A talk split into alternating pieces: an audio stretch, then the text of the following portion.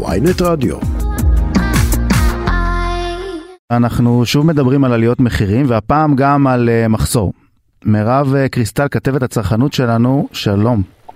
שלום, שלום. אהלן, טוב, אז בואו נתחיל קודם כל באמת מעניין מוצרי החלב. מי שהולך בסופר, ב- לסופר בימים האחרונים וגם כנראה בימים הקרובים, יהיה לו קצת קשה למצוא מוצרי חלב. למה בעצם? אז בעצם היה חודש חגים אמרו שלא היו בו הרבה ימי עבודה. ואז ברגע שאין מספיק ימי עבודה, את הפרות תמיד חולבים, כן? אי אפשר להפסיק לחלוב אותן. אבל uh, הבעיה היא בייצור, במילוי של החלב, כי עיקר המחסור זה בחלב ניגר, שזה המוצר החלב הכי פופולרי, וגם הרבה פעמים uh, כשיש uh, בעיה כזאת של חודש חגים עם הרבה, uh, עם פחות ימי עבודה, אז משנעים את הקווים לקווי ייצור של חלב, זאת אומרת, הופכים אותם לקווים אחרים רק כדי לייצר עוד ועוד חלב, כי זה המוצר הכי נצרך. אז uh, הבעיה היא בעיקר במילוי, ובאמת, אני יודעת שבחברות מסוימות עבדו מאוד קשה כדי כן לספק חלב בחג, אבל זה לא ממש עבד. כל מי שיגיע לסופר בבוקר יראה שגם מגיע מאוחר, וגם כשמגיע, אז די מהר נחטף. בערב קשה מאוד למצוא חלב, בעיקר של תנובה, אבל אני גם לא ראיתי של טרה, אני רואה של יוטבתה, כי זה חלב לא מפוקח. מה זה אומר לא מפוקח? זה אומר חלב מועשר יותר יקר. מאוד קשה למצוא, וגם מוצרי חלב אחרים יש אה, פחות. עכשיו תגידי, זה בעצם משהו שחוזר כמעט כל שנה, נכון? יש איזה ניסיון לפתור את הדבר הזה? זהו. יש דרך? אז כמו שאמרתי, שניסו השנה, שזה, יכול להיות שהשנה הוא פחות חמור, אני לא בטוחה.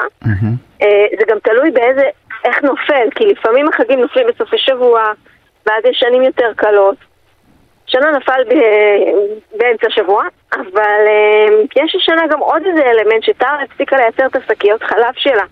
שזה בעצם המוצר המפוקח החלבי הכי זול מבין החלב, מבין מוצרי החלב הניגר והיא החליטה שהיא לא מוכרת את זה כנראה בגלל שלא בא לה למכור בזול כי זה מוצר זול מפוקח שהמדינה אומרת לך תמכור במחיר מסוים.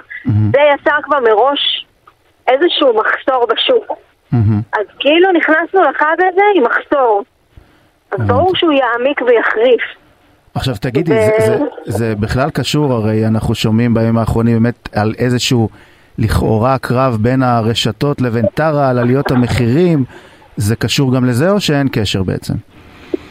יש גם קשר לזה, זאת אומרת שאם אחרי החג אתם פתאום לא רואים מוצרי חלב של טרה, אז זה גם, סיבה אחת זה מחסור, סיבה mm-hmm. שנייה שמדרבנת את הדבר הזה, זה שהיא לא, לא בעצם לא מוכרת לרשתות שלא מוכנות לאשר את העליית מחיר. עכשיו, יש הרבה רשתות שלא מאשרות את העליית מחיר שלה, וטרה היא לא איזה מחלבה שצרכנים יגידו וואי וואי, אני, קשה לי בלי המוצר שלה. כן, אנשים אוהבים יוגורט מולר, כן, יש אנשים שאוהבים את הקוטג' של טרה, לא אומרת שלא, אבל היא לא גורם חזק אה, במקררים, mm-hmm. מה שכן, היא יכולה ללחוץ על רשתות השיווק ממקום אחר, שזה קוקה קולה.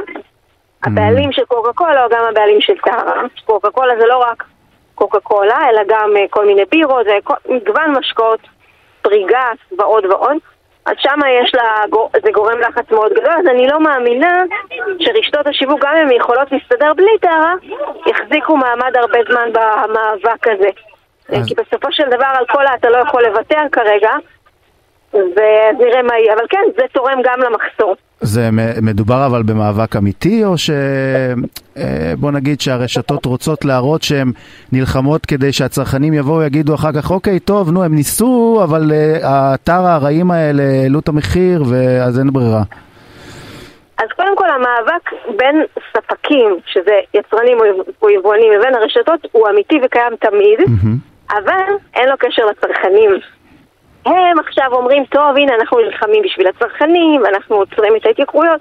מה אכפת לשופרסל אם מוצרים יתייקרו? אכפת לה אם הצרכנים יהיו כל כך ממורמרים שהם לא יקנו אצלה. אם, הם יהיו, אם זה מגיע לסף שהם גם לא יכולים לקנות אצלה כי יקר להם מדי. אז זה מה שמעניין אותה בצרכנים, לא אכפת להם אם ישלמו יותר. שופרסל, כמו כל רשת, רוצה לגבות מהצרכנים שלה כמה שיותר.